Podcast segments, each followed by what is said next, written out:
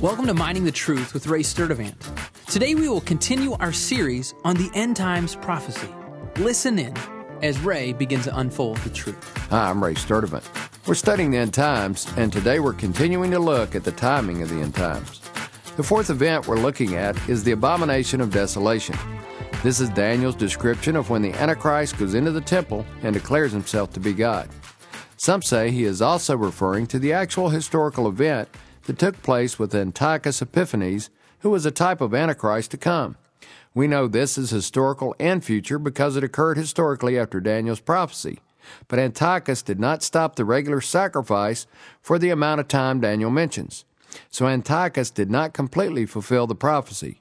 This and the fact that Jesus mentions it in Matthew as a future event without mentioning Antiochus obviously leaves Daniel's prophecy yet to be fulfilled. Daniel 11:31. Forces from him will arise, desecrate the sanctuary fortress, and do away with regular sacrifice, and they will set up the abomination of desolation. Matthew 24:15. Therefore, when you see the abomination of desolation, which was spoken of through Daniel the prophet, standing in the holy place, let the reader understand. Then those who are in Judea must flee to the mountains. The fifth event we're looking at is the Great Tribulation.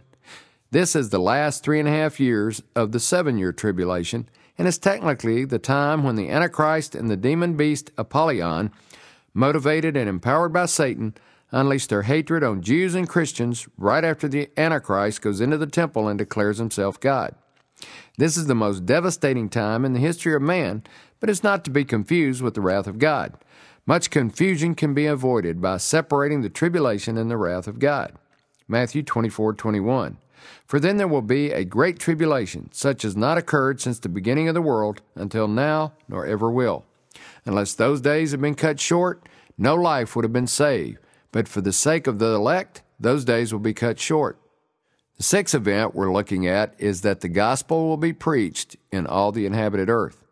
Before Christ returns, the gospel will be preached to everyone on earth. Christ says in verse 14 of Matthew 24 that this has to occur before the end comes.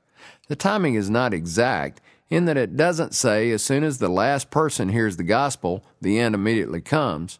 It is merely saying the gospel will reach everyone before God will start his wrath. It also seems to indicate that this does not occur until the latter part of the tribulation. This timing is echoed in the passage in Revelation 14 that references it. First, let's look at Matthew 24:14. This gospel of the kingdom shall be preached in the whole earth as a testimony to all the nations, and then the end will come. Revelation 14:6. And I saw another angel flying in mid-heaven, having an eternal gospel to preach to those who live on the earth, and to every nation and tribe and tongue and people. And he said with a loud voice, Fear God and give him glory, because the hour of his judgment is come. Worship him who made the heaven and the earth and sea and springs of water. I'm Ray Sturdivant, mining the truth. Thanks for listening to Mining the Truth with Ray Sturdivant. As of next week, we'll no longer be broadcasting on KKIM. We'd like to thank KKIM, as well as all of our listeners, for letting us be part of your day. Don't forget to join us at miningthetruth.com as we continue to mine the truth.